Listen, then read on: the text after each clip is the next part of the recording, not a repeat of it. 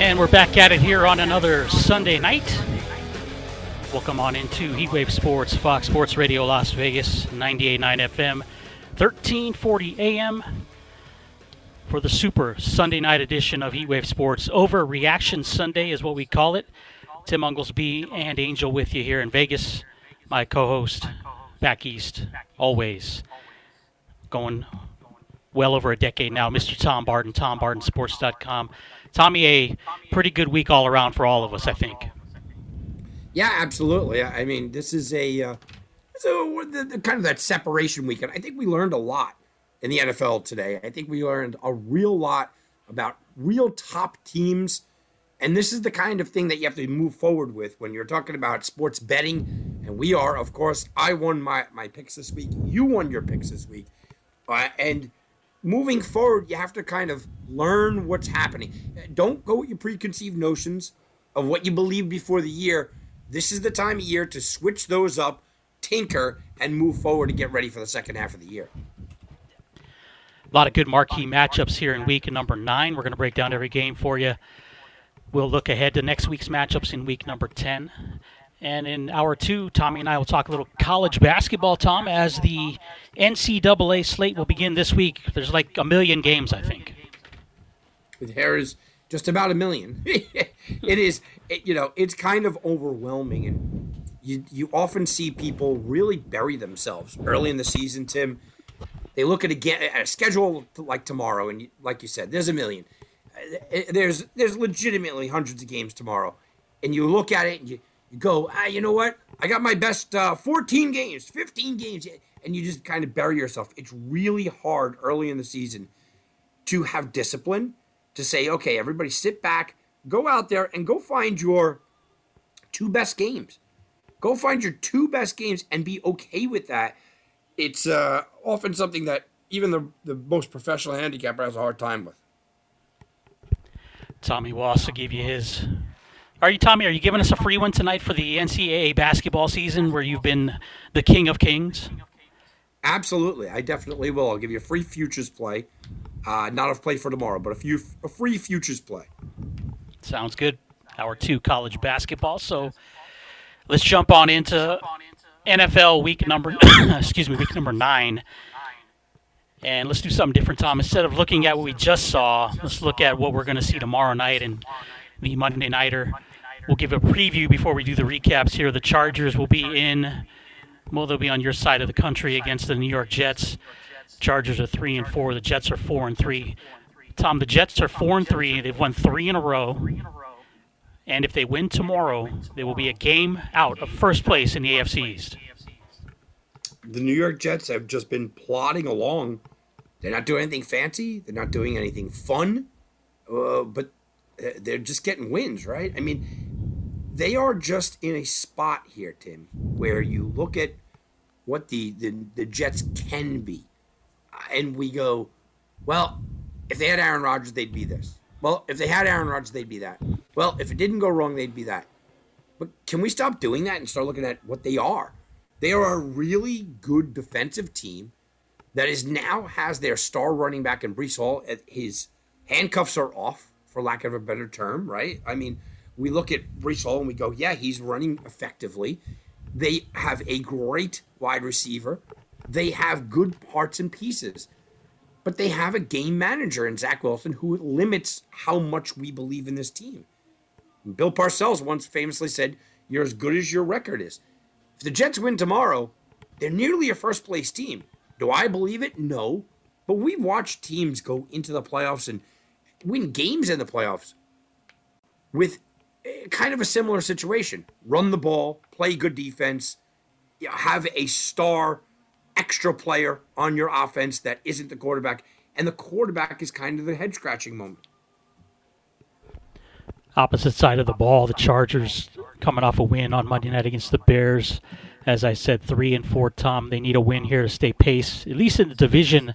Uh, title race with KC. They don't want to fall three behind with only about seven or eight weeks left, but they need a win, period, to stay in the playoff chase. Yeah, I, this is a Charger team that you start to look at the AFC, and it's one of the things that we'll talk about tonight. What I learned this week in the AFC And you start to look at the AFC and you go, can a team like the Chargers, if they got hot, can they steal this thing? I mean, can they be hoisting a trophy? That's the question we constantly have with the Chargers. And it's hard to not ask that question, even with an under 500 team, even with an underperforming team for the last couple of years, because you see the talent, Tim. Talented quarterback, talented running back, talented wide receiver, talented tight ends, talented uh, offensive line. Go to the defensive side of the ball, talented safety, talented linebacker, talent up front. They have talent everywhere on their team. They just don't wrap it all together. And you can blame everything on Brandon Staley, which I often have. I think that this is one of those games where if you are really looking at both of these teams, they could both lose this game and we could still have the same sort of narrative. But whoever wins this game, I think we start to look at them in a different light.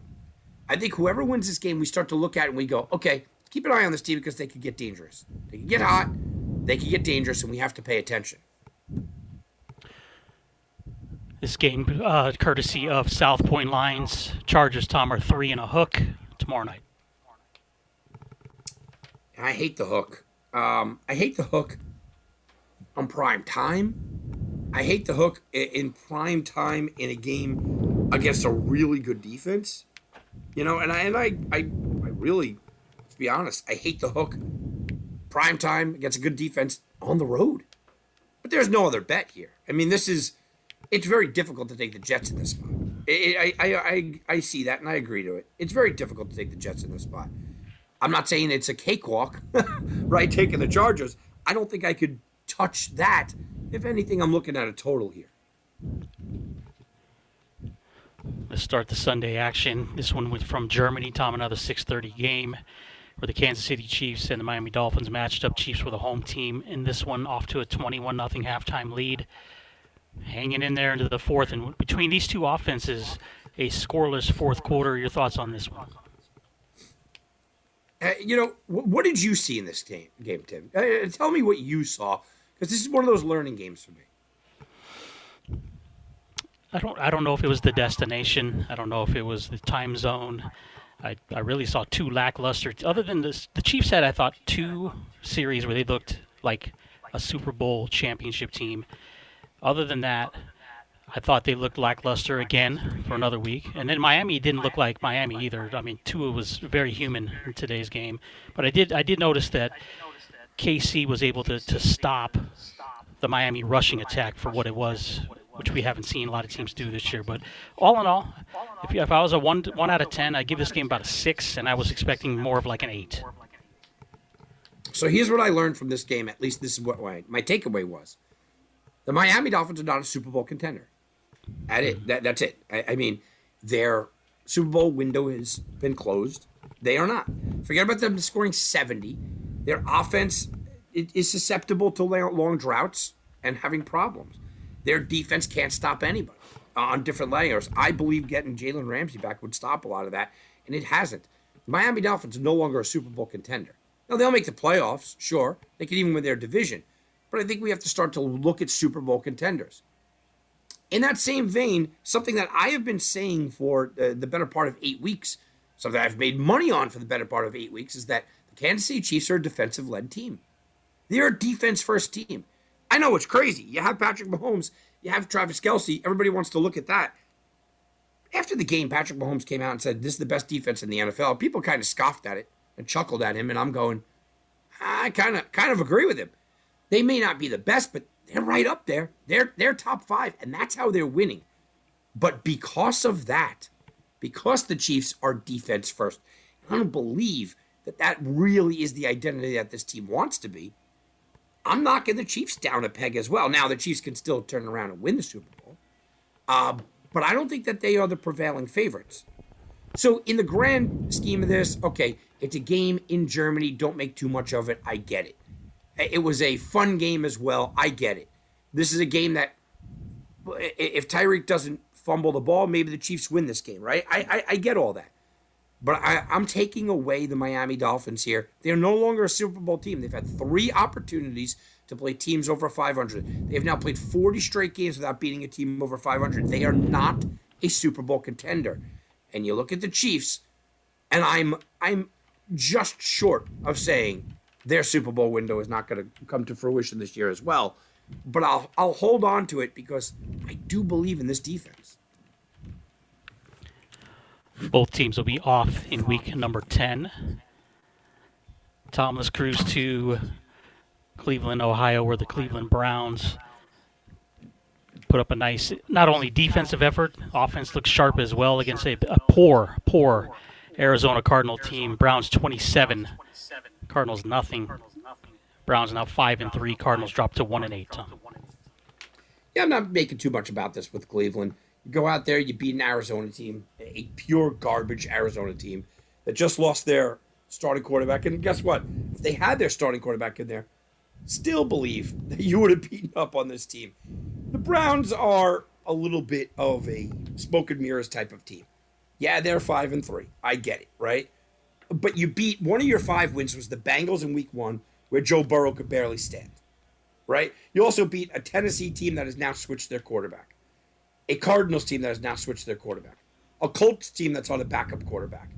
They got one good win against the Niners in a game where uh, Jake Moody missed a kick at the end of that game. They lost to the Seahawks on the road, a very good team. They lost the Ravens, who is a playoff team. They lost the Steelers on the road, playoff team. So the, the Cleveland Browns are doing sort of what we are expecting them to do. They're losing to playoff teams. They are beating teams they're supposed to beat.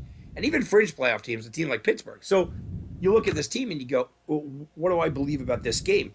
Yeah, you should have done this against Arizona because the next two weeks you have playoff teams coming up at the Ravens and then against Pittsburgh, who's a, a borderline playoff team, but that's who you have. Then you go and you take on two non playoff teams Denver and the Rams, even though on the road. Come back to against Jaguars, a playoff team. Bears, non playoff team. Texans, maybe a playoff team. Then you get the Jets and the Bengals. You look at their schedule and you go, can you make the playoffs this year beating all non playoff teams? Tim, they can. That's what's scary. Cleveland can make the playoffs and not beat any playoff teams. That's the beauty of being bad for so long. I don't buy into this Cleveland team long term. I still believe their defense is a little overrated. I still think Deshaun Watson's still trying to kind of wipe off some rust out there. Cleveland, to me, you did what you had to do against Arizona, but let's be real, right? I mean, they're, they're not a threat. Real quick on the Cardinals. Murray supposed to come back next week, Tom, week 10. Uh, obviously, the Cardinals are in the driver's seat for the number one pick in the draft next uh, spring. Is this is this a still a Caleb Williams situation, or is it Kyler Murray still? No, I, I got to be honest. I, I think it's Kyler Murray. I thought it was Kyler Murray because you start to ask yourself, what does your team need? And can you win with Kyler Murray? I don't think Kyler Murray is a very good quarterback, but I don't think he's a very bad quarterback either. And I think with Caleb Williams, we had the cart in front of the horse a little bit, whether it be the Bears, whether it be Carolina, whether it be Arizona, who, whoever it might be. Caleb Williams is not, hands down, separation, the number one quarterback in the draft. He's just not that guy anymore. So you start to ask yourself, is there a team out there that believes he is? There are a team out there that believes that they will give a Herschel Walker type of deal for him. And I think that there is. And that team is going to come to Arizona. It's going to be a hard deal to pass up, Tim. Is Kyler Murray the answer, though? No, I don't think he is. But I think you can. I think you can win a division with Kyler Murray. I think you could get to the playoffs with Kyler Murray. I, I don't think he's the answer. When when Kyler Murray was drafted number one, I was on it Sports Garden Network and I destroyed this trade, uh, or this well the, the, the move up. Uh, I didn't like the coach. I didn't like the quarterback. I don't like anything about it. I thought it was awful. So this is not me being a Kyler Homer in any way, shape, or form, but I think they could win with him. They just have nothing around him right now. I, their receiving staff, look, their receiving core is as Brown is okay. Uh, Wilson might be okay, but it's lackluster. They do have a tight end and McBride coming up. That's nice. Their offensive line is one of the worst in the league. They're dealing with third string running backs. And this defense, they play hard, but there's not a name you can name out there outside of like Kyzir White. Even the most experienced people don't even know anybody. So their, their, their problems are way more than a quarterback. I'll say this if you turn around and you put Patrick Mahomes on that team today, I, they're not a Super Bowl contender, Tim, right? I mean, you know, it doesn't matter. So is Kyler the answer? Probably not. But can Kyler get you through the rebuilding process that will take two, maybe three seasons? I think he can. Stay with the North, where today all AFC North teams won. Baltimore, 515 yards of offense, Tommy. Lamar Jackson didn't even have to play the fourth quarter in a blowout over the Seattle, a very good Seattle Seahawks team, 37 to three. Tom, I didn't think you, I don't think you thought Baltimore would put the ass beating that they put on Seattle. Now, look, we went three and two in the contest. I didn't give this out at TomBartonSports.com. I didn't give any place. I had nothing but totals today. Uh, but we went three and two in the contest. But one of my losses was Seattle. I just thought maybe they'd keep it close. And the Ravens are a team that when they are going well, Tim, they may be the best team in the league on both sides of the ball. Look, when when Mahomes and Burrow are going well offensively, even Josh Allen, uh, they're seemingly unstoppable. But I'm not afraid that their offense is going to click and their defense is going to click at the same time most of the time. I'm terrified of that with Baltimore. If I'm playing Baltimore and you have Lamar clicking and the defense clicking, I mean, look out. And that's what's going on right now for years it's been can Baltimore stay healthy? Right? Can they keep guys upright? Can they stay healthy and effective? And they haven't been able to. If this team stays healthy, Tim, they have a dynamic running game. The offense is starting to click. Lamar's an MVP candidate. Uh, don't kid yourself. He should be leading the MVP race right now. Two linebackers that are as good as anybody in the league. They have a pass rush. They and then then you get to that secondary. If it's healthy, this is a Super Bowl laden team. You said it, Tom. When both sides are clicking, they debatably could be the best team in the NFL. 298 yards rushing, 225 yards receiving. And then on the opposite side of the ball, they gave up 28 yards rushing total, and then kept the duo of Metcalf and Lockett Tom to four catches for 82 yards combined their defense is scary when they, when they are healthy and good. Tim, I, you, you could make an argument right now that Roquan Smith is the best linebacker in football. I don't think you're going to get a pushback there. He, he's among the top five. Here's the scary thing: Patrick Queen is probably in the top 15, right? Mm-hmm. Uh, you know, their, their, pass rush. You lose some key names like a Calais Campbell. Uh, go look at their kid, uh, this young guy out there leading the way. I mean, they are a complete team. Now you go, and when I say complete, by the way, I'm also talking about the third level, which is special teams, where Baltimore might have the best special teams in the league. Yeah, I'd say if you look at week seven and week nine, that's the Baltimore offense you expected to see with the defense. Week eight, of course, the you know last week again, they get the win, Tom. They didn't look good doing what they got the win, so they need to figure out where the medium is, and the medium has to trend towards week seven and nine, which takes us to a huge matchup next week in the division. Cleveland at Baltimore. The Ravens are a six-point favorite to open. Uh, Baltimore owns this team and owns this rivalry, right? I mean, uh, you look at the history of these two teams. I don't think much is going to change here. Uh, it's you could tell me it's gone back and forth, but it hasn't, right? The last four have gone back and forth. Before that, uh, Baltimore had won three in a row. Baltimore had won um, eight of 11. So it's gone back and forth. I know that you look at this and you say, yeah, the last four it's gone back and forth. Yeah, the last four it has. And the last four in Cleveland it has. But look back. I'm going to do a little research here. When was the last time uh, that this Cleveland Browns team, a Cleveland Browns team that I know it's got a lot of shakeup, right? I know that they've done different things. Uh, when was the last time they've gone into Baltimore and and won a game? Let's see. One, you know, you, you go, hold on, wait, wait. Where is it? One loss, two losses, uh, three losses, four losses, five, six, seven. They've lost seven of the last eight, Tim. Last time they won was uh, they cleaned their clocks at you know it, uh, on September 2020. in a game that was kind of questionable as well. So they've won seven of the last eight at home as Baltimore, and that's the key. It's where are they playing? I don't think I don't think Cleveland is ready to go into Baltimore and upset the apple cart here. Points allowed, Tom, on the season. Baltimore number one in the NFL behind uh, 124 points allowed.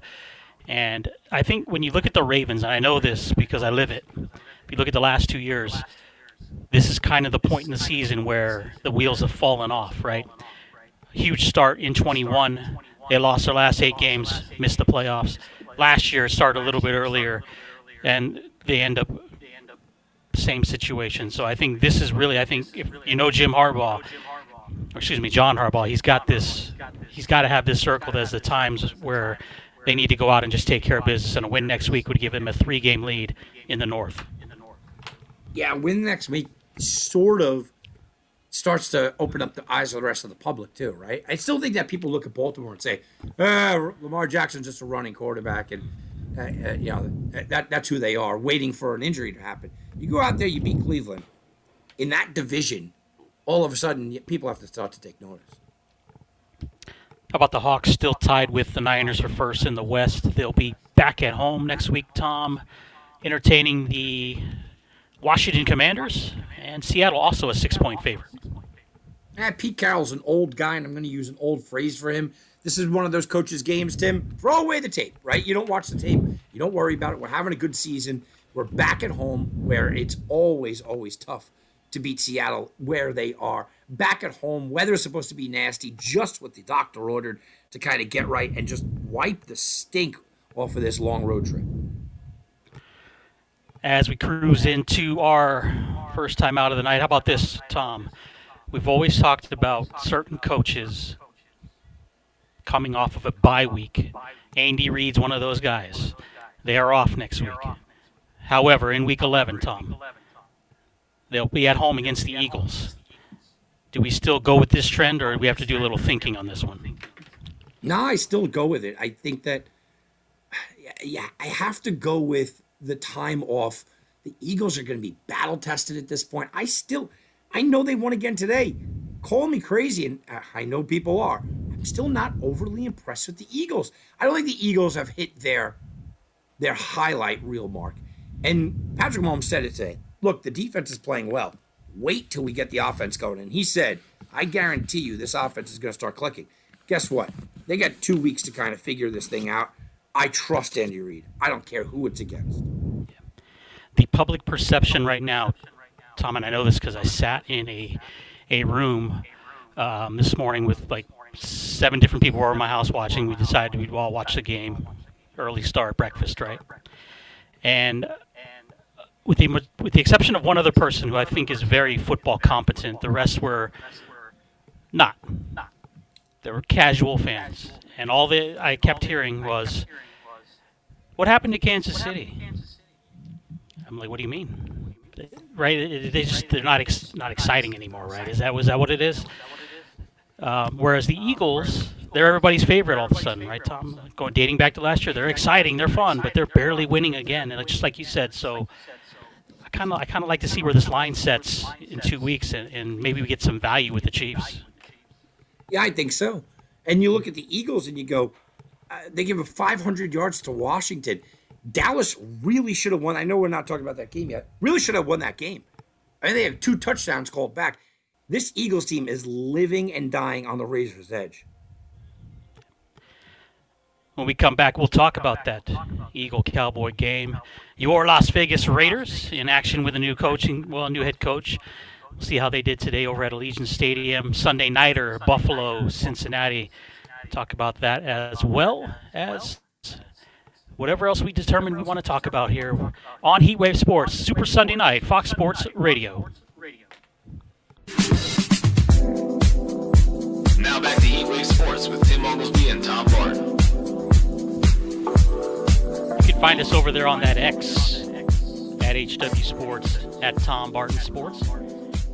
And if you follow us, you know that we've been doing a free picks segment on the show, and with us being off on Saturdays for Vegas Golden Knights hockey, it's all up there on HW Sports over on X. Um, through nine weeks now, Chris Wynn sits at three and six. Tim, that's me, back in the winning saddle today, four and five. And Tom Barton right now leads the way at five, three, and one. He had the over today in the Dallas Eagles game. So you know, like, like nice little fun thing we like to do, Tom, here on the show. And I don't. I also have to give props out to uh, loyal listener and follower V Smack. He's the guest picker, right, Tom? He's now five and four with the Raiders today. He had Raiders in a win. So nice, nice and fun. So if you're listening to our show, uh, you're making money. Yeah. I mean, as yes, long sir. as you're, as long as you're not following Chris. Well, if, if you're fading Chris, But- you're but doing listen, all right. You know, I, I will say this though: when Chris has come on the air this year, I know he's got a bad record, but when Chris has come on the air this year, and he has uh, been emphatic about something, eh, eh, eh, not only has he won, he's dominated. Remember, his, his biggest win this year, he was emphatic. I've never seen him so excited about taking Miami, the game that they put up seventy. Right, so you you, you got to kind of feel Chris out. If he's just throwing a play out there and he goes, "Ah, guys, I kind of like this." All right, you know, maybe you lay off that. But if Chris comes out and he goes, "I love it. They're gonna smash him. They're gonna destroy him." Hey, I'm I'm still listening. I, I would love to hear his thoughts on why he liked the Cardinals plus 11, but and it even went up, Tom. It was like 12 and a half today. So I'd love to hear his thoughts on that one, and you can follow him at Christian Win over on the X. And when he when he posted that to us in our chat, I was like, eh, I don't know about that one, but hey, Yeah, that know, was that all- was your reaction because you had the other side. yes. well, we saw who won that one, Tom. So, yeah. Interesting game today in Lambeau, and um, look, no Matt Stafford, right? I don't know what happened. This Ram team's weird, Tommy, because we thought maybe there was a there was a corner going to was going to be turned with Cooper Kupp coming back into it, and actually they're one and two now with him without it with him in the lineup, and they get blasted today by the Packers, twenty to three. Just uh, no offense for the genius boy there, McVay, and dominated by the Packer D. You mentioned Cooper Kupp. He was non-existent, Tim. I I mean, just non-existent. He had one catch for 34. He had no catches about just about halftime. One catch for 34 yards going into the fourth quarter. Finished with two catches for 48 yards. He's a slot receiver. So, you know, don't give me any of this nonsense about uh, playing one-on-one or somebody covering him up or any of that going on, Tim. That, doesn't happen, right? You can't do that with a slot receiver. You can't go one-on-one uh, with a guy like that. So I don't know what's going on because the Packers do have a good, decent secondary. There's also a secondary though that lost Rasul Douglas uh, to the Bills over the course of the week. It, it, it- this was this was just ugly. I mean, just flat out ugly. You expect a backup quarterback to struggle, um, and I get that. You expect the quarterback to uh, to struggle that doesn't have a running game. Right there, dealing with a guy basically was on his couch a couple of weeks ago. Yeah, they can't run. Uh, you're dealing with a backup running back. You're dealing with a, a third string running back, really. You're dealing with a backup quarterback. I get it. Puka was banged up. Yeah.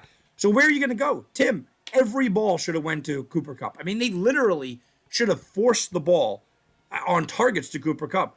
To not do that, I'm going to take a page out of your book and kind of poking fun at Sean McVay. How do you how are you an offensive genius and you don't just pepper Cooper Kupp with o- o- opportunities over and over and over? Do you think that the Hollywood story for McVay has, has come is coming to a close? No, he's got a. I mean, he's got he's got a built-in clause here, Tim. Oh, look, my quarterback was hurt. Right? I I mean, hey, you guys took my number one cornerback away. Oh, you did this, you did. He has the excuses if he wants the excuses. We talked about this before the year. Sean McVay thought about retiring. Aaron Donald thought about retiring. Matthew Stafford thought about retiring. Right? I mean, you knew that they were kind of half in, half out. Um, I don't think that the Hollywood story is over for McVay. It wouldn't surprise me if he had to go to another team though to kind of re- re-energize himself, right? I don't think Yeah. it's going to be done here. When they, when they sold their soul, like almost literally, to get a Super Bowl championship, we said it. They got no first round picks. They have no money. How are they going to get out of this? And we talked about it then. Yeah, they might win a championship now, but this is going to be a very, very, very small window. Well, they're feeling that small window now. How about the Packers? Three and five, obviously in a rebuild situation. Jordan Love, 228 and a touchdown today. Aaron Jones is back. They'll be in Pittsburgh next week to take on the Steelers, who won Thursday night. Pittsburgh, three point favorite at home. Pittsburgh's still getting absolutely no love. I just made a mention to Bill Parcells saying you are as good as your record, right? You have a forget about Pittsburgh, forget about uh, Green Bay. Take the, take the names off the back here or, or off the front of the jersey here, right, Tim? You have a five and three team with a Hall of Fame coach minus three at home against a three and five team that can't get out of their own way. A quarterback with 12 touchdowns and eight interceptions on the year.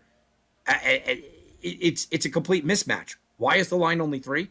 Because that's what Vegas believes Pittsburgh is. I mean, that's what the lines makers believe Pittsburgh. No one, no one's buying into the Pittsburgh Steelers at five and three. No one believes in Kenny Pickett. No one believes in this Pittsburgh team. They just keep going out there year after year, week after week, game after game, and, and putting up wins. I'd be stunned if the Packers go into Pittsburgh and win this game. I'd be stunned, Tim. But I also understand can't really make the line any more than three. I would feel more comfortable if it was Pittsburgh minus five. Yeah, yeah, me too. Yeah, the three just it's it, you know how that ugly three is, and, and if you handicap it just in basics, right, Tom? What are the basics? Pittsburgh's the better team. Pittsburgh's at home. Green Bay's traveling. The, the, the, you know, we just you went through everything, and you look at the line. It's three. But here's the thing, though, Tim. Right? Look at Pittsburgh.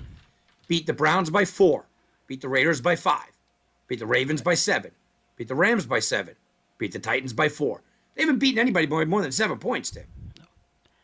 And haven't looked, and you're right. In three of those wins are debatably, you could have said they should have lost those games, so including Thursday right. night. So, yeah, okay, yeah, I get it. So we like the Steelers. I get it. I get why it's there. I just, again, I I have a hard time laying the three with Pittsburgh, but there's no chance you got me to take the Packers.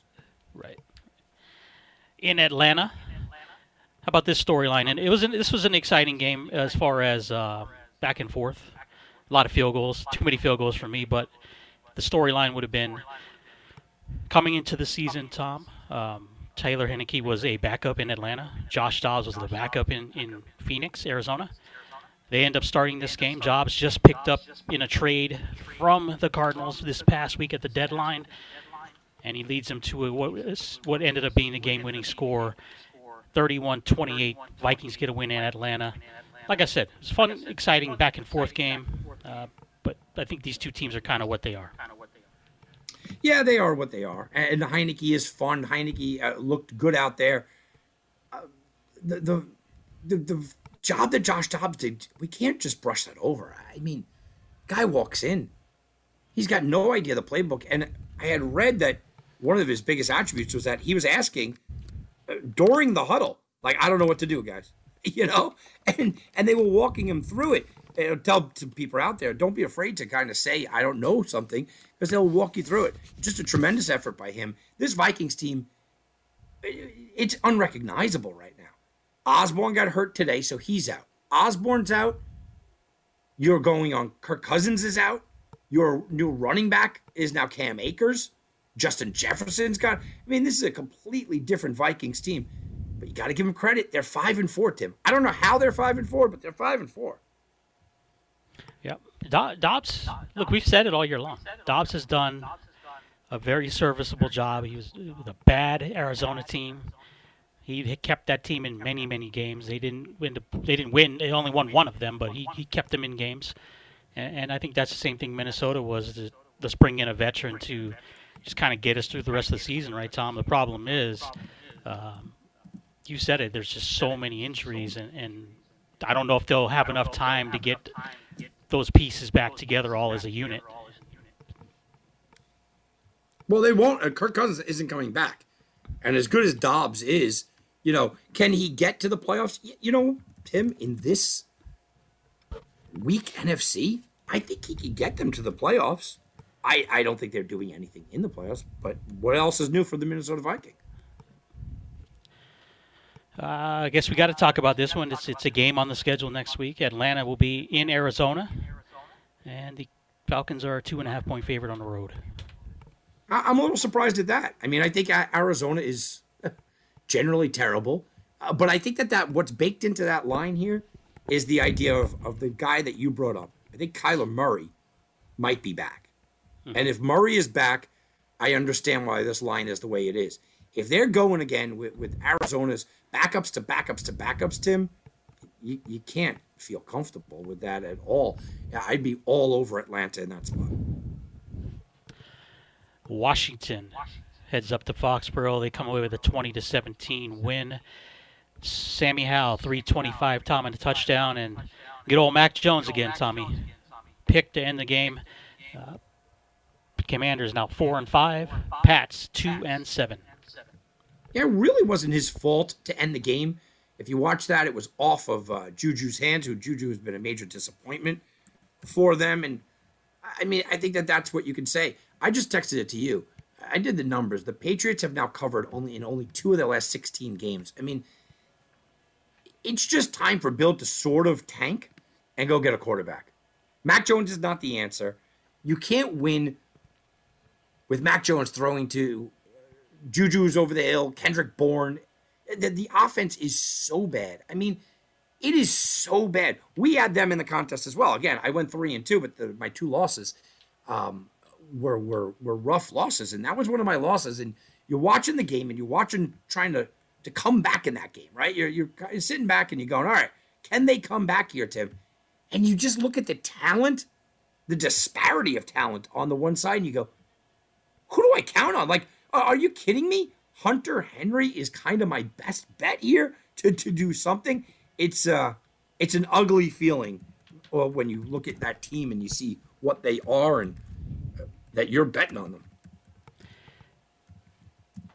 So yeah, so instead you're at two and seven right now. You'd have the second pick in the draft, it's, and like you said earlier, forget about Caleb Williams. What about Belichick bringing in a Drake Maye or Michael Penix? I know I, I think Penix might be too high to go there, but I'm just saying there's options out there, Tom. Well, is he too high? I mean, look, right now, everything that I hear, everything that I hear is that Caleb Williams is still the number one quarterback being taken. Drake Maye is number 2 i mm-hmm. I'm hearing McCarthy might go three and Penix might go four. Okay. But you, you got an opportunity to get one of those four. We look at New England and we go, well, they're not going to be up there. Arizona, Carolina, Chicago, Giants. Four teams ahead of them. That's it. That's it. If the yeah. if the Bears decide to not take a quarterback, that's two picks. Remember, there's actually only four teams ahead of them because the Bears own Carolina's pick. So is Arizona, Chicago, and the Giants like that, that there's only three quarterbacks going to go. Tim, they're going to have an opportunity as it stands today. They're going to have an opportunity to get one of those guys. Either Williams, Maye, Penix, or McCarthy. They have an opportunity to get one of them. Now, Tennessee is still in play with three wins. Denver's in play with three wins, but have looked better. The Chargers are in play with three wins. That can, they could kind of take themselves out of it. The Packers are there with three wins. They're not taking a quarterback. Tampa Bay and the Rams are the two teams that you have to worry about, you know, kind of jumping in there.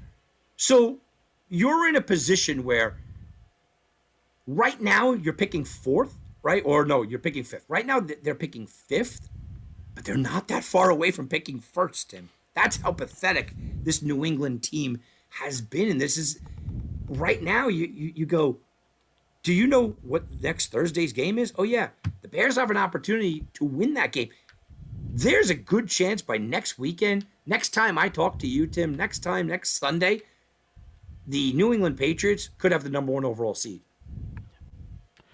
if Tom Barton's GM with full rein, but he makes the final decision on player personnel.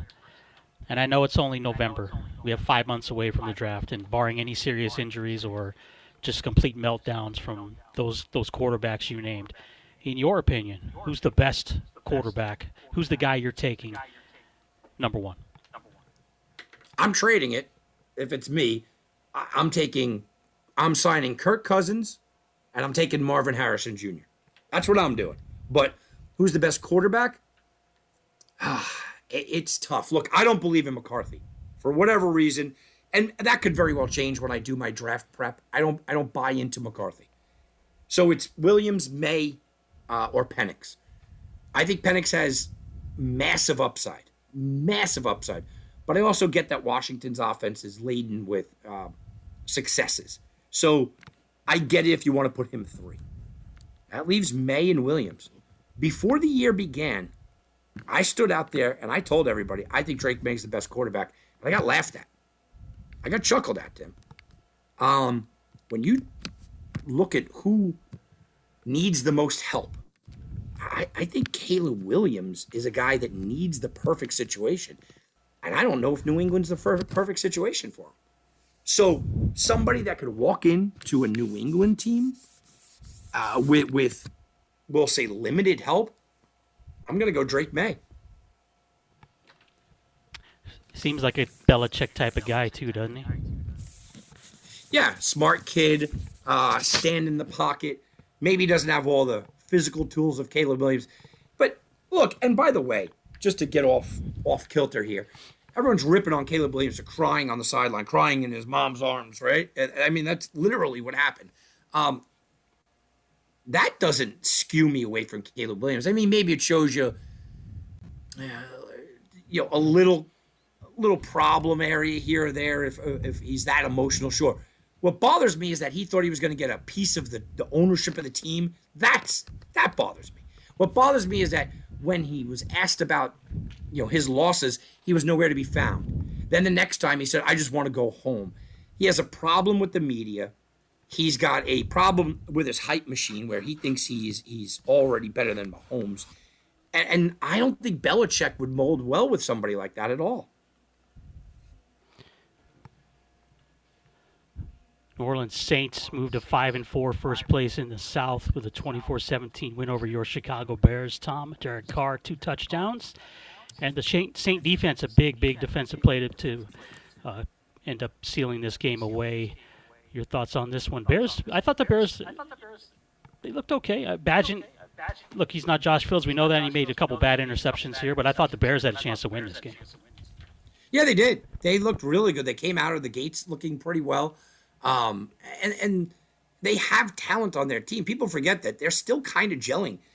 DJ Moore um, and the offense is still trying to kind of learn about this new quarterback. They're missing their starting running back, and Khalil Herbert went down. They're missing two offensive linemen. I'm not making excuses for them, but yeah, they had a chance to win this game. The Saints, though, more of a charmed life. The Saints are going to be the biggest frauds entering the postseason if they make it. And we knew that was going to happen. The Saints have now taken on, um, they have taken on Ryan Tannehill and Malik Willis, Bryce Young in the second overall start, jo- Jordan Love, Baker Mayfield, Mac Jones, Okay, one ta- uh, one CJ Stroud and, and, Lawrence, those are good. Gardner Minshew, Bag, uh, Baguette. Then they're going to take on Dobbs and Heinicke in the next two weeks. Then they got to take on Jared Goff. Okay. Then they get to take on uh, Bryce Young again. Then you get the Giants and whatever quarterback they're going with, uh, DiVincenzo. The Rams, who might not have Stafford, back to Mayfield, and then Heinicke to finish it off. There's an opportunity that the, the Saints will play three competent quarterbacks all year.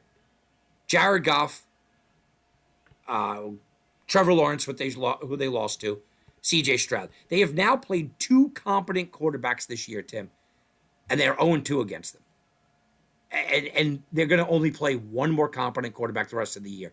You want a fade team entering the playoffs? You want a team that everyone's talking about how great their defense is entering the playoffs because they're in first place in the NFC South. Tim, if they go into the playoffs and and they have to take on a Hurts or a Dak, you know, or a Goff on the road, or, or even a Purdy or a Geno Smith, they're going to get annihilated. Saints will be at Minnesota. You said it, and they're actually a favorite on the road. Tom two and a half. Got to go with that defense. I don't know if uh, if I can count on Dobbs in this spot. Now, I don't think I can. I don't think I can count on Dobbs. As good as he is, and he's a fun story, I have to go with New Orleans in this spot because their defense is playing well against garbage teams. And what might be the worst rated NFL football game of the season, if not in the past I don't know how many years, Tom. This this is going to get lower ratings than the wonderful World Series we just saw. The Carolina Panthers will be in Chicago Thursday night. Take on your Bears. This opened one and a half. Chicago, it's up to three now. Guess what? I think it's going to be a fun game, Tim. Yeah. I I think that Carolina is a team that you can have fun watching at times. I think Bryce Young is going to start opening it up more and more here. And, and you have an opportunity where Justin Fields comes back. This could be a fun storyline game. And oh, by the way, who do you root for if you're Bears? If, if you're the Bears, you're going, man, I hope that, that we tie.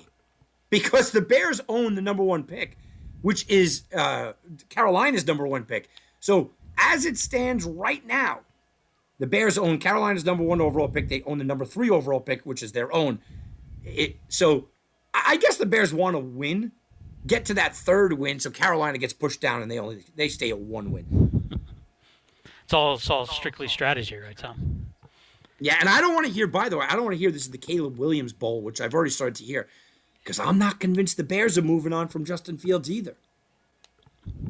Tom, if the Bears drafted Caleb Williams, would you turn in your Bears jersey and find another one?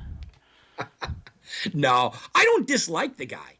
I just uh, I'm I'm sick and tired of hearing generational talent every two years. right? Generational talent's supposed to be generational. Uh, I think that Caleb Williams has an opportunity to be a good quarterback in the league. Hey, maybe maybe even a, a very good quarterback in the league.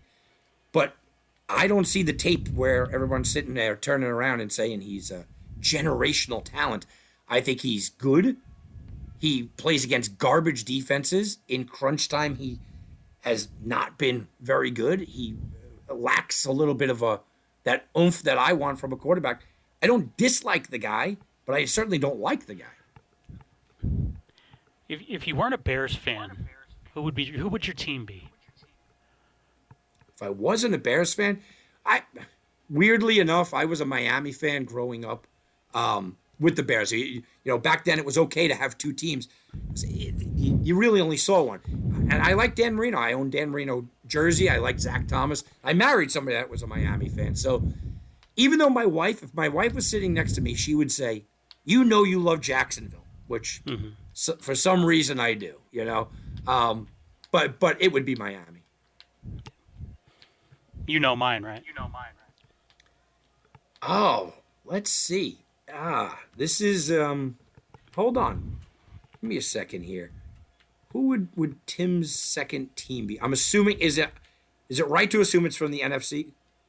Oh no, No. it's a pa- you're the Patriots. No, you're the Patriots. Yeah, yeah, Yeah. yeah. But that they're falling behind on the list now. So Well, for me, I was a Brady guy. I liked Belichick, but I loved Brady. So for a while there, and it's the same thing with, with Jacksonville. I, although I've liked Jacksonville over the years. I mean, I do own a Brunell jersey, but it, I I am okay with liking key players. Um, and I'll get attached to a player from college. You, you know, you know, you bought me the jersey of Luke Kuechly. I was a fan of him in college because I went to go see him in college, and I, I was a, a fan of him. And then I was rooting for Carolina because of him. Miami is just one of those teams I've liked since I was a kid. The Bears obviously are my team forever, so I would have to lean there. But I have massive respect for Brady when Brady was there.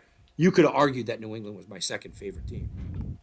yeah, it's for me. It's either the Pats or the Chargers, and um, but they're they're a distant second to, of course, Baltimore. So growing up, it was Dallas though, Tom, because Baltimore didn't have a team after '82. So uh, and I was like four. You know what I mean? So. So It's funny. I live in an area where I live in an area where everybody hates Dallas, everybody hates Philly, everybody hates Washington. Never mattered to me. Those teams never bothered me one way or the other. I could care less. Well, we're done with an hour here on Heatwave Sports. We still got more NFL Week Nine in, in uh, week in hour number two. Some more look aheads in Week Ten, and yes, make sure you stay tuned to listen to NCAA basketball talk as well as we open up season preview in hour two. It's Heatwave Sports, Fox Sports Radio Las Vegas, 98.9 FM, 1340 AM. Now back to Heatwave Sports. Make sure you tune in next Sunday night for the Overreaction Sunday, Super Sunday night, as we will take Saturday off as well. Again, Tom, we'll, we'll finish up week uh, nine in the NFL so we can talk a little college hoops. Over in Houston, CJ Stroud, the rookie, 470 yards passing, five touchdowns a total shootout there with the Tampa Bay Bucks, 39-37. Texas gets last uh, last last ups, and they, they end up with the win. Yeah, look, this was a, a fun game up and down, uh, and you know, guy throws for 455 yards, and a guy turns around and throws for five touchdowns, and you going, yeah, he needed a last second kind of win there. Eh, not exactly a, a you know favorable situation for the defense.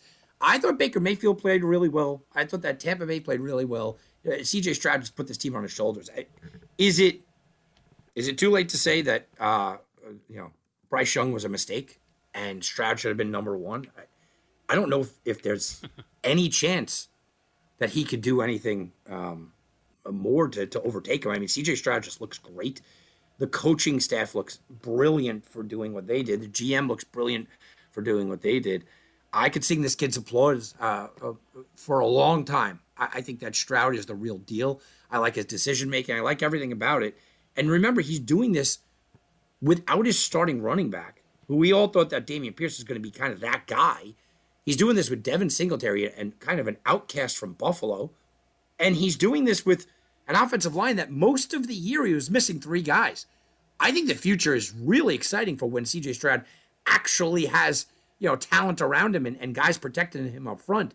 For this year, I'm not ruling out that they have a playoff run here, Tim. I'm not ruling out that maybe they get hot and they sneak into that last playoff spot. I'll tell you what, if they were in the NFC, I would tell you, watch out. Houston might be able to make it. In the AFC, I just think it's a little bit tougher. Yeah, we were literally week after week. We, we, we always talk about well, how long before Houston's exposed? How long before Houston's exposed? Well, they're, they're like you said, Tom. They're four and four, three and one at home. And what's the reward for now? What, what do we do in week number ten, Tommy? It'll be Houston at Cincinnati. Opening line is Cincinnati minus eight. It, it, it's it's a tough game. It really is a tough game for them. They they shouldn't be in this game, but would it shock you if they kind of hung close here, Tim? Mm. I, I, mean, really, would it, would it really stun you if uh, th- this team just offensively just opened it up? I'll tell you what, I like the over in that game.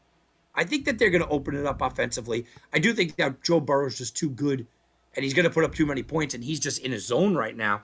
Uh, but offensively, I think that they could get some points. I think that they're going to score 20 plus points on them, and that could be dangerous for a Cincinnati team coming off a huge emotional win. Tampa Bay's lost four in a row, yet is still a game and a half behind New Orleans in that division. That tells you something right there, doesn't it? They'll be at home against Tennessee. Tom, they're a favorite, minus one. I like Tennessee, uh, Tampa Bay, uh, what they're doing, but, but I do like what Tennessee has looked like. Tennessee also has extra time to prepare for this game. I look at Tampa Bay and I go, it, it's not a mistake that they have the best red zone defense, right? I mean, they have the best red zone defense in the NFL. That's not a mistake. Baker Mayfield's playing well. Rachaad White's playing well. Their offense is playing well. The problem with Tampa Bay is their offensive line is just so terrible. What Tennessee does really well, though, is they stop the run. Tampa Bay doesn't need to run. They can throw it all day. I, I think it's a good matchup for Tampa Bay to kind of get back to it. But I think it's kind of a separation game for both of these teams. Tampa Bay loses, they go to three and six, or Tennessee loses, they go to three and six. The season's over. You go to four and five, you have that glimmer of hope. Why is it one? Why is it one? I think because of things that, that I just said. Everyone's all into Will Levis now. Oh man, he's the guy. He's going to turn everything around. Will Levis is going to completely turn this Tennessee team around, and I think that he's fun to root for, and I think that that people want to do it, but they see the danger in Tampa Bay. Tampa Bay was the guy threw for 455 yards and five touchdowns, and they were, uh, uh, you know, they lost by two in the last seconds. I think that the public understands that Tampa Bay probably should have won that game despite giving up that many yards. Indianapolis 27-13 win at Carolina. The Colts now 4 and 5 also right there chasing after Jacksonville in the South. Panthers one and seven. Jonathan Taylor back. Tommy, he looks like he's starting to get into form here. Yeah, second half it looked much better for the Panthers, but Indianapolis just absolutely rolled them defensively. Kenny Moore had two pick sixes. I'm playing him in fantasy, Tim, in our IDP league. I don't think we've ever had a defensive back score more than like 10 points. He had 37, two defensive back, uh, two, two touchdowns returned for interceptions. Can't, I don't understand what Indy's doing with Jonathan Taylor, though. Jonathan Taylor last week was rolling right along, had like 90 yards, and then just didn't get another carry. Indianapolis this week had Jonathan Taylor had 41 yards at the half and had one yard in the second half. I didn't understand it. I, I know they want to keep him healthy. They want to keep Moss in there. It's weird the usage. I think Taylor's going to start to get a little annoyed. I think the team you could see is getting frustrated. At the end of the game, there was six minutes to go, Tim. Indy had a two touchdown lead, and they were throwing the ball with Gardner Minshew all over the field. It didn't make any sense eventually, I think the coaching decisions by Indianapolis, which I think have been poor coaching decisions all year, will come back and bite them. You have the stat handy. What's Patriots against the spread recently? The Patriots have only covered two of the last 16. Two of the last 16 games. They're home against the Colts next week. The Colts. Well, it's in Germany. Ah, thank you. Okay. Either way, Either way. still a game, right, Tom? Colts minus one. Yeah, I, I think that coaching is going to bite Indy in the butt eventually, but I'm done taking the Patriots. I've taken my last Patriots for the year. Again, I didn't give it out at TomBartonSports.com, so I didn't lose any money today. But it's still frustrating to watch it. It's just a, it, it really is. It's just a, that's the best way you can explain. It. It's a frustrating existence to try to watch this Patriots offense. Las Vegas Raiders new head coach, new regime in the front office here shortly. They get a 30 to 6 win at home against the New York Giants. Raiders now 4 and 5, Giants 2 and 7. Uh, what's the story here, Tom, other than looks like Daniel Jones is done as well? Yeah, Giants are just pathetic. I, I mean, Daniel Jones is out. Saquon Barkley literally couldn't breathe on the sidelines and making him do breathing exercises because I, I think his lung collapsed. And they said, yeah, yeah, don't worry about it. You're a free agent. Get out there and run again. I, I mean, it, it, it's just a complete ridiculous situation. They ran the guy 36 times last week. I'm dead serious. He was on the sidelines. They had to give a respiratory breathing exercises, and he was in the next play. Like, it, it, what the Giants are doing is just, it's such a mess. It's so bad. You want to talk about number one overall pick? I mean, Caleb Williams in New York. Doesn't that just sound right? Doesn't that make sense? Uh, yeah, go get him in the big major market. Maybe that's why the Giants are losing because this is just overall pathetic. It, it, you want to talk about hard to watch? The Giants don't have receivers. Their offensive line has been banged up all year. Uh, Thomas has been out all year. They are now on their third string quarterback. Uh, you know, Vidi Gumbats from from Syracuse over here and and they can't do anything defensively either. It is bet against the Giants every single week.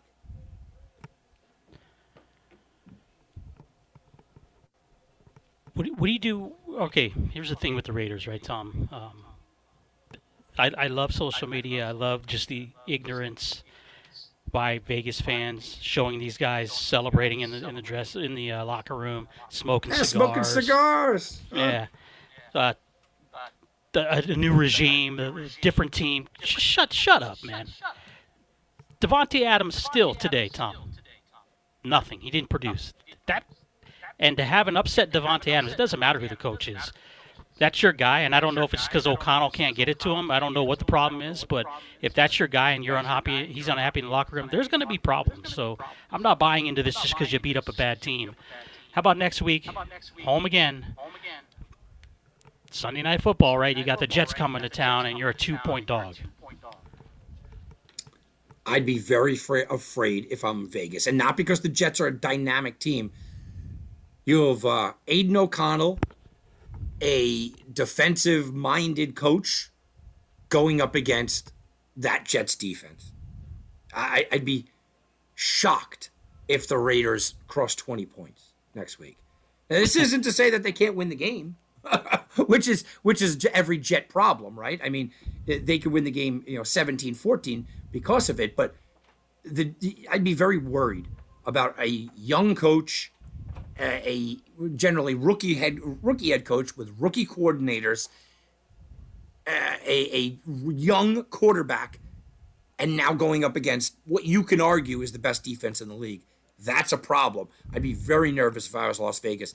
Light those cigars and enjoy the moment. I get it. Okay. And you have a chance to win next week. I'm not telling you that you don't have a chance to win, but it's got to be a perfect game plan, and you cannot make mistakes against the Jets. And I know this has probably been just run through the Las Vegas media since it's happened, and I know we really didn't get a chance to talk about it much, but we're going to give you the real analysis here, not not what you're going to hear on all from all these other yahoos. Nowhere did we ever say that this was a great decision to bring in Josh McDaniels. We all thought it was terrible. You don't fire the guy week eight of the NFL season. That's an idiot owner. There's nothing else you can say about that. You're not turning the season around. Tim, but hiring him, okay, uh, we have a couple of minutes here. Hiring McDaniels was not a second guess. We all bashed that. Okay. Yeah. And then one of the reasons, forget about what you thought about him. And I'm not saying I'm smarter than anybody else out there. What I'm telling you is that Josh McDaniels was available and no other teams really interviewed him. Like he wasn't a hot commodity. That tells you something. And then you hire him knowing that you are really the only team in the bidding war with him. And you hire him to a very long contract. That that's what didn't get me.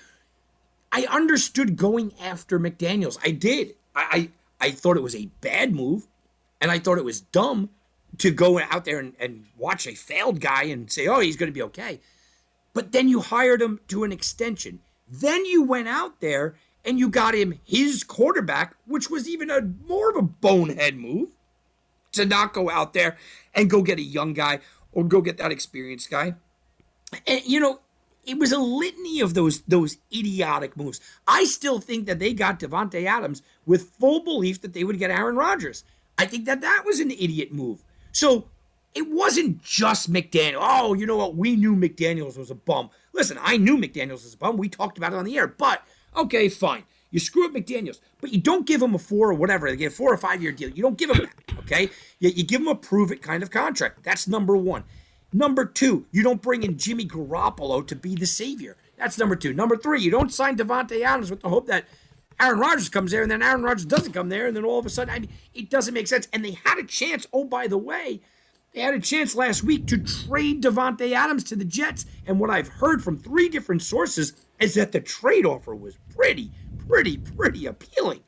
And they just didn't do that. So they told their GM, no, don't do that. And then they fired the GM hours later. Tim, yeah. this is a complete and utter you know what kind of show. 100%. And my problem is this that if you're an owner, you should be an owner. An owner, in my opinion, doesn't have behind the scenes meetings, Tom, with players and other coaches to try to find out what's going on. Right? An owner doesn't buy, uh, fall into public pressure just because he's getting chastised in a stadium where he chooses to sit amongst us normal folk. You don't give in to public pressure. You made the decision to bring these people in. And if you want to cut ties, cut ties at the end of the year. Doing it during the season doesn't do anything. And even if they made the playoffs, Tom, I still would say it was a terrible decision. Ziegler didn't deserve to be fired, number one. McDaniels, I'll go with that. You don't even know who your head coach is. Now you got people th- thinking that Antonio Pierce needs to be the guy here. He's not going to be the guy here. He shouldn't be the guy here. So for me, it's just like you said, it's complete bomb. I, I just don't. Under, people compare him to his dad, and that's not fair. That's not fair. But he has to be an owner, not a not a, a, placate to what public perception is, and that's what he did in this case. And I don't care what any Raiders fan says to me about it.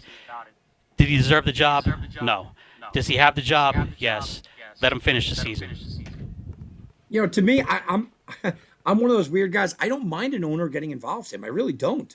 I don't mind an owner getting involved if he understands the sport. I don't think that Davis understands sport. I don't think he understands football. You can't understand football and make the moves that he made. You can't. And I'm not being funny here. I'm being honest. I don't think he quite understands the sport. Yeah, there's a lot of guys that you play fantasy football with. A lot of guys that uh, listen. there's people uh, on the airways that think they know about football, and then they start talking. And you go, "Oh, they don't really understand it." Davis doesn't understand the sport. You can't if you bring in McDaniel's, have an extension, bring in his people, bring in Garoppolo, sign Davante Adams in the hopes that I mean, no, the litany of moves that he made all show he doesn't understand. He's a fan. He's a fan. Yeah, and guess what the next move is going to be? We talked about Caleb Williams, Tim. Here's the next move Las Vegas Raiders trade 2024 first round draft pick, 2025 first round draft pick, 2026 first round draft pick to the Chicago Bears for the rights to Caleb Williams and pick him number one. That is the next bonehead move that's coming. And watch. And Raiders fans will cheer and applaud the move. Oh, 100%. 1,000%. Million percent. Tom it's funny that the Raider fan base is so. Um, what's the word I'm looking for here, Tom? Where you're just behind your team, it's like you have, like you live and die. Look, looking you know. through, looking through Raiders colored glasses, we'll say, right? They've been looking through them for a long time because when was the last time they won a Super Bowl? Yeah. But yet, but that's you know that. Listen, I'm a Bears fan, and I'm going. Oh, I can't wait for that to happen. The Raiders are going to give us a Herschel Walker type of deal a Ricky Williams and Mike Ditka type of deal with the Saints, right? They're going to give the Chicago Bears that deal for the number one overall pick. Caleb Williams is going to be playing in, in Las Vegas, and the Raiders fans are going to cheer. And as a Bears fan, I'm going to love all those first round picks. Tommy, don't let them win next week, man. They, they get to 500. You better Super Bowl, here we come, brother. Yeah. well, we, we saw this before, didn't we? Didn't we see an interim head coach take them and bring them to the Super? I mean, bring them to the playoffs and then get fired? Yeah, and he, he didn't get fired. He just they didn't choose him as the head coach. But there were people that Raider yeah, fans that thought he deserved the job. I believe, yeah, I, I can see that happening. But you better get Davante in the somehow involved, Tommy. I, that's that's a big problem right now. Trade him too. That uh, he should have been gone. Eagles now 8 and 1, 28-23 win over Dallas. Dak looked good. CeeDee looked good, right? Some just key, crucial drives they couldn't convert on. And then the Eagles uh, just somehow, again, come away with this by the skin of their teeth with a win. Dak stepped out on the one yard line that I thought was going to be a touchdown in real time. He threw a, t- a touchdown to the tight end on the one yard line. I thought that that was mm-hmm. going to be a touchdown. But Mike McCarthy lost this game for them you know, I'm a guy that had the over in this game. Okay, so obviously, I, I for self interest, I was hoping for, you know, the over to come in early.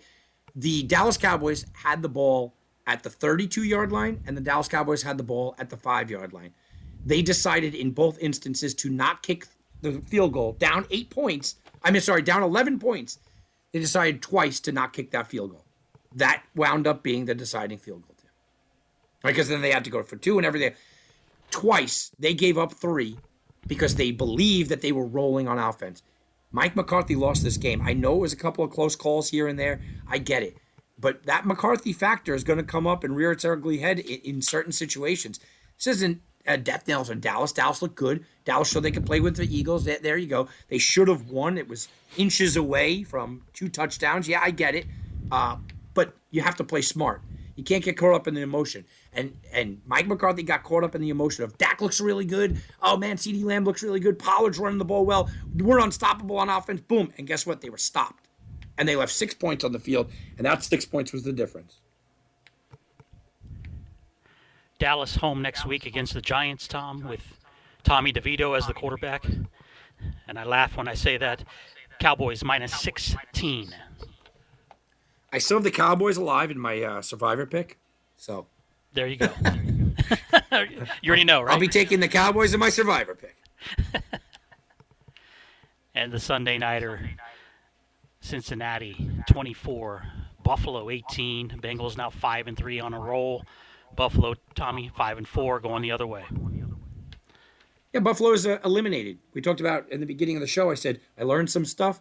The Buffalo Bills are not a Super Bowl contender. It's over. I, I, it's not the team of 2020. Not the team of 2021 22. It's not that team. This team is is no longer a Super Bowl viable contender. Josh Allen, you know, he is my favorite player that is not a Chicago Bear out there right now. Um, he, he's just not the same. He's making wait. You wrote to me, what the hell is wrong with Josh Allen? And I said to you, and I'll say to everybody out here, he is too much of a gunslinger. He's become Brett Favre. And Brett Favre at his best was a top 10 all time quarterback that was able to live with those kind of mistakes. But you had to live with those. Josh Allen right now is on the same kind of trajectory, except he's not winning, right? He- But he's making those same mistakes, those same errors, those same forced in balls. Today, what we watched was Cincinnati growing up and saying, hey, this year we had some problems early. Burrow's leg was, was banged up. But we are a legitimate Super Bowl contender. Wake up. And I said, yeah, I am. And it also showed us that the Bills, yeah, they're a playoff team. Yeah, they might win the division. But, uh, you know, they're the same old Bills. They are mediocre when it comes to playoff caliber teams, and they are not a Super Bowl contender. Tom, a couple more matchups in Week 10. Two teams coming off the bye. San Francisco at Jacksonville. And the Niners are three-point favorite on the road. It's all about what is Brock Purdy. I think we're going to learn a lot against this very tough Jacksonville defense. Jacksonville is that other team that's hanging out there. No one's paying attention to their 6 and 2 record. No one's paying attention to the fact that they've only allowed 156 points against. We talk about how great the Chiefs were with 143. It's 13 points difference. I, I look at this team and I go, Jacksonville's defense is for real. Jacksonville's running game is for real. The last part that has to click for Jacksonville to be a Super Bowl team is Trevor Lawrence. So it'll be interesting what this bye week does for him, and we got to see what what Brock Purdy is because there's some doubts now what he is. Also, by week, Detroit will be over here on the left coast. Take on the Chargers, who play tomorrow night on Monday Night Football. The Lions, Tom, two-point favorite on the road. I don't like the Lions on the road ever, but they're a different team this year. I I, I do have confidence in Jared Goff. They've had you know 200 points for on the season. They are. Uh, I mean, uh, their offense is great, but their offense is usually so much better at home.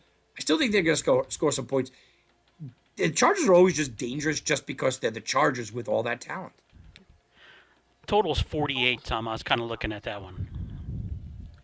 Yeah, uh, it makes sense to go over there. But listen, again, both of these teams have a talented, talented defense. And the Monday Nighter will be Denver at Buffalo. Bills minus eight. Uh, isn't this one of those bounce backs where the Yep. whole world thinks that Buffalo is done and Buffalo comes out and they beat Denver by like 40? I, I mean, it, it has that feel to it, you know. I don't know if that, that this Buffalo team is that team anymore. That's the kind of bounce back you almost need to see. I can already tell you what, what one half of my Timmy teaser next week's going to be, Tom. yeah, you take him, taking Buffalo. It's it's very luscious. They're delicious looking at minus one. What do you think? Yeah, man, that, I don't think they're losing at home Monday Night Football. No, I don't think so. Let's take our last time out here on a Sunday night. We're going to talk some college basketball on the other side of it. Tim Unglesby, Tom Barton, Heatwave Sports, Fox Sports Radio. Now back to Heatwave Sports. Tommy Barton, Tim Unglesby, Angel. Take you to the last half hour here on Heatwave Sports, your Super Sunday Night edition. And we're going to talk NCAA college basketball. The season tips off tomorrow, Tom. 8 o'clock in the morning Pacific. You have Spalding versus IUPUI. And the last game will tip off at 8.30, Tom Barton, as it'll be, or 11.30 your time. St. Francis versus UCLA. I tried to count the matchups for tomorrow. I gave up after 50. Yeah, there, there's like a hundred matchups. It's it, it's a fun day, um, but you got to really navigate through. I I started the day going, and you guys know, TomBartonSports.com. I usually put up, eh, you know, uh, two, three, three, four games a day. I, I had 12 games on the board, Tim. I was, I was I was convinced I had to bet 12 games. Uh, I'm down to two.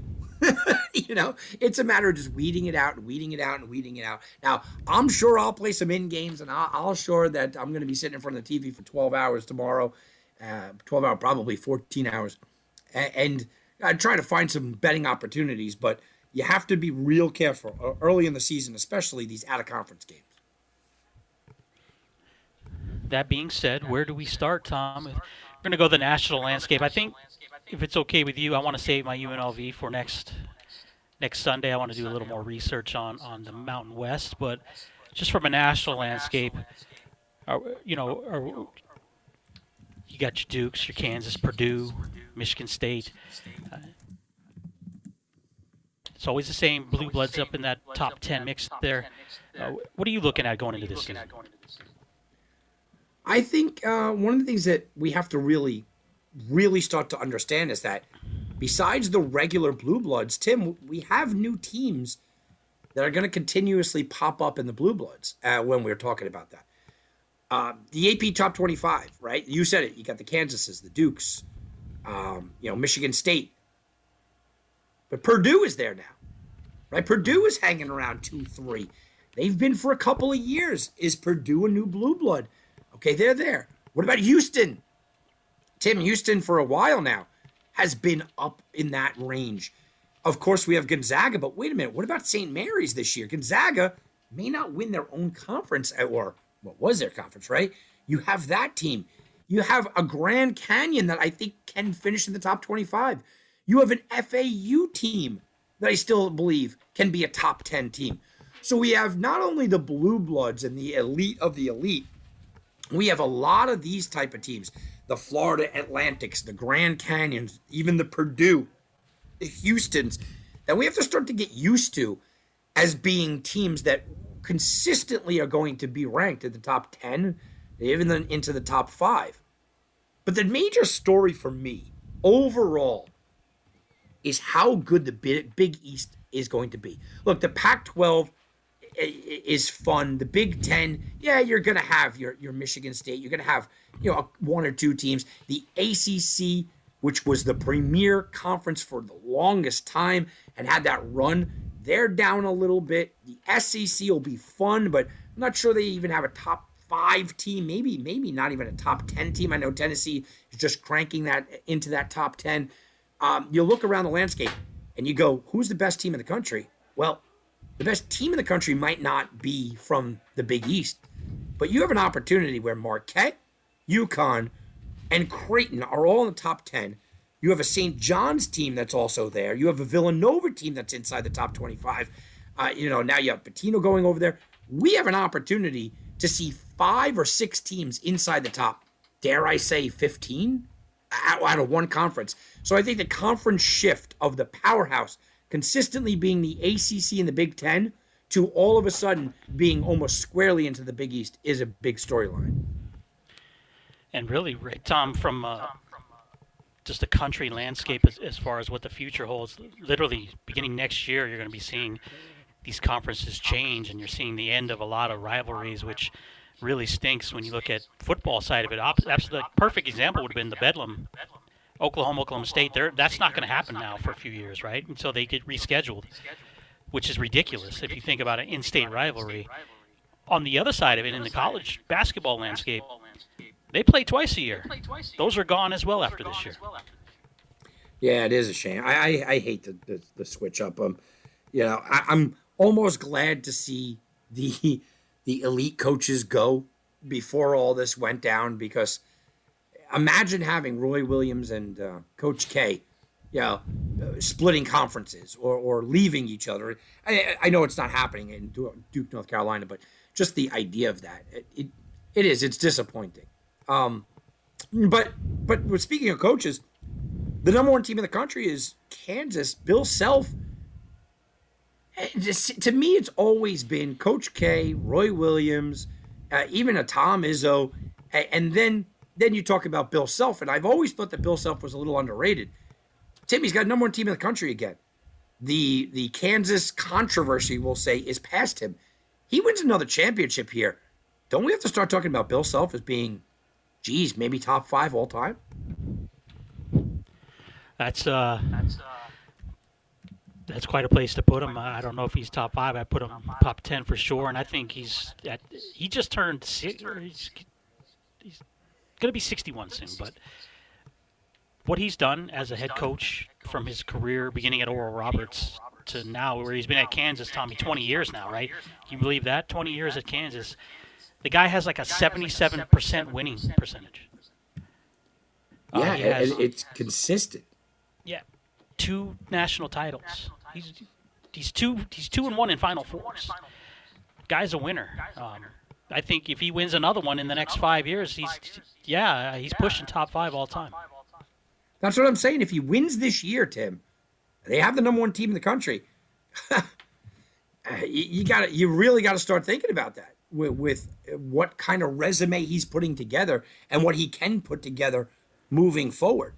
You know, we had all the retirees. You know, the the coach K's gone, Roy Williams is gone, uh, Boeheim's gone. It's kind of, I mean, it's kind of him and Izzo sitting at the top of the the old men still hanging around that really aren't that old. If you really look at Bill Self, he's not that old. He's got another you know five ten years left in him. Can he can he tack on another two three championships? Whew, he might. If you look at this team, and I know we're not breaking every team down, but if you look at the number one team in the country, right, Tom? And I know you've done the research on this, and you look at the seniors, and you got Braun and Dickinson in the front line. Solid. They got juniors though coming, and their their their front line is. I love it. I love their front line. I love the rotation. Good point guard. You don't you don't need to go any further. I'm, I, and I'm not stepping out on the ledge here. I'm picking Kansas to win the national title, and yeah, it is what it is, right? I'm just saying, Tom, if the juniors stay, or at least the core of them do. We'll be talking about Kansas again next year, whether they win this year or not. Yeah, absolutely, and and that's that's the dangerous thing. When I started to talk about Bill Self, and I'm saying, and I know uh, people are going to go, "Oh, clickbait." I'm not looking for clickbait. What I'm telling you is that there are only a handful of coaches in, in the world that have three national championships. Right? There are only two, Adolph Rupp and, and Coach K, with four and five. I'm looking at a path, like you said, keeping retaining some guys for the number one team in the country. But this isn't a one year thing. This is a two year dynamic team.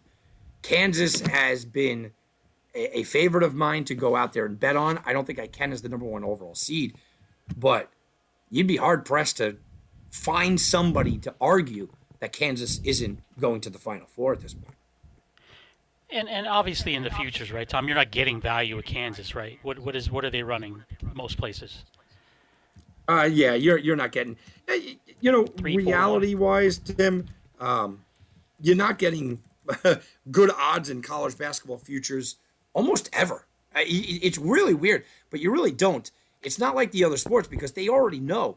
Uh, so Kansas is, you know, it opened it opened pretty well. It opened at like 15 to 1, but it's down to 10 to 1 odds. 10 to 1 sounds okay, right? Sounds like a decent investment, but think about the tournament, think about what they have to do to get there. So, yeah, they're at they're at 10 to 1, Duke's at 13 to 1, Purdue's 14 to 1, Kentucky and Michigan State are 16 to 1, then everything else jumps up to the 20 or more range. Once you get in the tournament, too, a Kansas, they're going to be what two, three to one, right? That's there's no value. No, not at all. So give me, Tom, your your couple teams that you think that uh, I won't even say the top tier. Let's not even talk about top tier teams. Let's talk about those those next fringe level schools that maybe you can make some money on here early before the public catches on, and then give me a mid-range school that you think has great odds, tournament odds. That even if you got to hedge your way through it, you're still going to make money. Well, I, I still do believe that um, Grand Canyon is the team that you can make money on early on. People don't realize how good this team is. Bryce Drew is building a real serious program there. They bring back uh, two that bring back two players on their team that you could argue the two best players in that conference. They have a tough early window, so you can't make money on them necessarily early. Uh, but after that, they, maybe they they get bounced around a little bit, and then going into conference play, they should absolutely explode. Yale is the same thing. I know, look, I talk about my Ivy Leagues and everybody kind of rolls their eyes, but you can make money in the Ivy Leagues. The, the Yale Bulldogs are bringing back the favorite to win the best player in the conference, and they're bringing back the defensive player of the year in the Ivy League, who are different players. okay. Uh, Bulldogs have also won five of the last eight titles uh, over uh, the course of, of the last eight years. I mean, that alone, Yale will fly under the radar for some people. The overall feel of a Colorado makes a little bit of sense. I think you can make some early money on Colorado before people remember, oh, wait a minute, this does have a good team. And, you know, I think you're going to be able to make money against St. John's early on. St. John's is a good team, and I think that they could be a Sweet 16 team. I do. They got a lot of players from the Ivy League. Uh, Pitino's come over there. They lost to Pace University. I know it was an exhibition game, but when you watch that game against Pace and you listen to people that were in the arena, they'll sit back and they'll tell you, look, uh, they're just not gelling quite yet. And I think it might take until January or even late January into February before this team completely gels. I think you can make money against St. John's as people just assume Pitino's going to walk in there and just kind of dominate. As far as those mid-level teams that have championship hopes, look, I'm going to give you three teams. I'm gonna, first of all, I'm going to give you FAU. I, look, I know that they went to the Final Four. People still not believing in this team. Okay, FAU is a team that right now, um, you know, you look at the betting market of FAU, you could get them at forty to one or more. They're the top 10 ranked team in the country. People just don't buy into them. They have their starting five returning, Tim. Their starting five players are returning from a team that went to the Final Four, for a team that turned everyone's heads around. I, yeah, listen, I like the odds there. I think they're a top 10 team again. I believe it. St. Mary's is also another one. St. Mary's is one I'm really keeping an eye on. Again, you could get them at close to 40, 45, even 50 to 1 in some places. One of the best defenses in the country. It wouldn't shock me if they finished as the best defense in the country. They're currently ranked 23 in both the AP and the coaches poll. I think that St. Mary's has a lot of value. Could I see St. Mary's in the Final Four? I absolutely could. But the team that I'm, I'm sitting here and I'm saying, you know, I think you can make a lot of money on, even though they're a public team, uh, is Texas look, Texas brought over some massive players. Anybody that knows me knows how much I loved Oral Roberts, and I hit Oral Roberts in the first two games of the tournament on the money line, and uh, Mad Max was going crazy. Well, Mad Max still has eligibility, and he's playing for Texas. They are 30 to 1 odds. That is a team that can absolutely upset the uh, the apple cart as well. Now, I don't have any of those teams winning the national championship for my national championship, but when I was doing my final four, yeah, St. Mary's, I wanted to find a spot for. FAU, I wanted to find a spot for. And Texas, I really wanted to find a, find a spot for those three teams to get into my Final Four. So at 30 to 1, 40 to 1, and 50 to 1 odds, might as well take a shot. And I know you've done the research because it's one of your conferences, Tommy, but what about UConn? Last year's champs, repeat. What are we looking at? Is there money to be made against the Huskies? No, there's not. UConn's still a solid team. Here's the thing, though. Like I said, the Big East is going to be brutal. It wouldn't shock me, Tim. And if you were going to ask me my final four, I was going to kind of uh, say, you know what, let's have a little fun with it. I couldn't do it, but I was going to give you four Big East teams.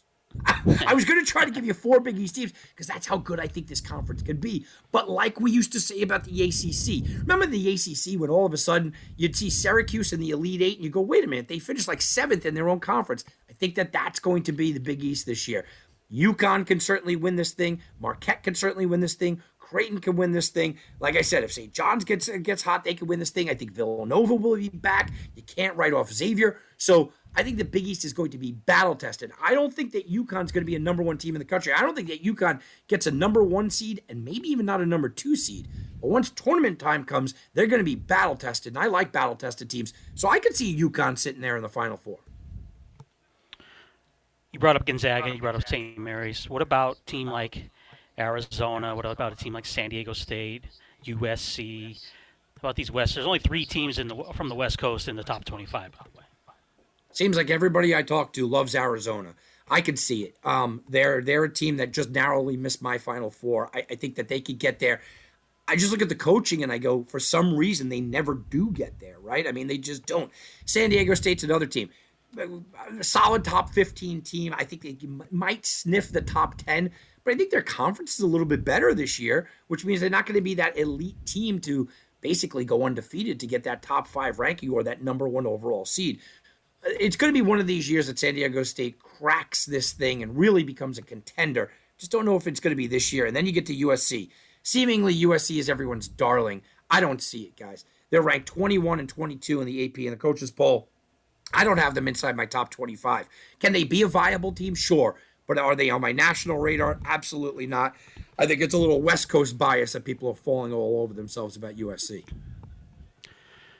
One of the best part about college basketball and the start of the season, Tom, is you get all these tournaments early, the holiday tournaments. So I want to be at this one on um, 17th through the 19th, so next two weeks.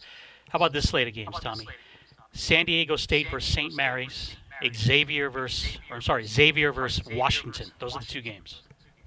Yeah, that should be fun. Yeah, I'm telling you, that St. Mary's team, it's going to put people to sleep, Tim. But for a guy, real basketball guys like me and you, it's the defensive gems that they're going to put out are just going to be they're going to be beautiful to watch. If you could watch San Diego State for the last couple of years, where you know teams are struggling to get into the 50s, you're going to love the St. Mary's defense. I'm looking forward to possibly a Florida tournament or Hawaii tournament or even a Bahamas tournament, Tom, that, that maybe has a couple of our schools in it, you know, coming up in the future. We can just say, yeah, we got to go to work. We're going to go to work on the beach. Yeah, I, am in it. You know, if if they have that uh, Key West tournament, I, I don't know. We, we need one of those. what do you what is you know when when you look at the overreaction since it is overreaction Sunday and college basketball season is a long grind. We know that. You know, and, and you really look at a team that comes out of the gates a certain way, and then they jump into conference play and things take a turn for the worse. Perfect example would be on the football side of it in Colorado, right? House of Fire to start the season, where they were thought we should be now after this week. Uh, but with basketball, it's, it's a lot different. So, are you looking at soft lines with so many teams? Are these lines soft because they just can't get around to knowing everything about what these teams have coming out of the season? Well, with the new NIL's situation and everybody transferring, teams are just they're throwing out five new players. I mean, mm-hmm. go look at a great example. You guys know I really love my uh, love my Ivy leagues, but you go look at Providence is taking on Columbia tomorrow. The Providence is an 18 and a half point favorite. Providence is going to have a starting five that is brand new out there. Columbia is having a starting five that is their starting five from last year but they're still an 18 and a half point underdog. What do you do with that? You know, what do you do with that? What do you do with Texas, where you got Mad Max, uh, the Oral Roberts legend, coming onto that team? Will he be the main guy there? Is he going to be able to have enough, uh, you know, shots for him? So I think early in the season, there's a lot of turmoil. There's a lot of, like I said, with St. John's. Oh man, St. John's Pitino's back. They got a lot of talent. Yeah, but they've never played together. So with the new NIL deal and bringing in new guys, um, it, it is really got to kind of lean towards the teams that have the returning five, that have the upperclassmen. I think early on in the season, that's going to give UNLV. I know we're not going to get into that until next week, but that's going to give UNLV a step up as they have a lot of upperclassmen. I think they have 11 upperclassmen on their team. That is going to help early on in the season. These teams are not going to be what they are today as they what they're going to be in January, even into you know into March Madness, of course. But early on in the year, there's a lot of new players playing with new players, and that can hurt, especially if they're big favorites. All right, Tommy. I like Kansas. Who do you have, or do you want to give me your final four leading into who you have preseason national champion? And give me a uh, value futures play. All right, well, here we go. I, I have to put Kansas in there. Yeah, I'm buying into the Duke juice as well. Those are my, my two of my top four teams. Creighton is also cracking my final four. Yeah, I'm going with it. I'm going with Creighton. And here we go. I'm going against every uh, metric possible, Tim. And I'm telling you that Florida Atlantic is going to go back. I love that they're bringing back a starting five and a head coach. I don't think they are going to make the championship. You love Kansas. I love Kansas. We all love Kansas. But I have Creighton taking down Kansas, 30 to 1 odds. I'm on the Creighton bandwagon. I think the Big East is battle tested. I couldn't go with Kansas. So I'll give you 30 to 1 with Creighton. You want my values? I kind of gave them to you already, right? I think you, you have a little bit of value in Florida Atlantic. I think you have some value in St. Mary's as well. So those are, are kind of my value plays don't load up on them, but you get them at 40, 50 to 1. Now is the time to kind of pounce on that. Well, I know you're looking forward to an exciting Monday, Tommy, and a great basketball season. I got some college basketball plays up right now at tombartonsports.com. You guys jump on board. I am 20 and 10 in the NFL season. You're going to get all of that. I went 2 0 college football this Saturday. Yeah, I have a winning record in college football. I have a winning record in the NHL. I'm 4 and 2 to start the year there. And here comes college basketball, where I have been out here making you guys money since the time you've heard my voice. College basketball is where we're going to absolutely crush it. I have plays up on the board, college basketball, right now at tombartonsports.com. Go check it out, guys. It's tombartonsports.com. I think I think uh, we'll let Angel get out of here early, Tom. We're going to wrap up this week's show, and uh, we'll talk again next Sunday night, my man. Talk to you guys next Sunday. Make sure you follow Tom at Tom Barton Sports over on Twitter, at tombartonsports.com for the best in the business. Number one, monitored. You can look it up. It's documented. For Tommy, Tim Unglesby, Angel, have a great sports week. We'll talk to you next Sunday night at 10 o'clock. It's Heatwave Sports, only on Fox Sports Radio Las Vegas.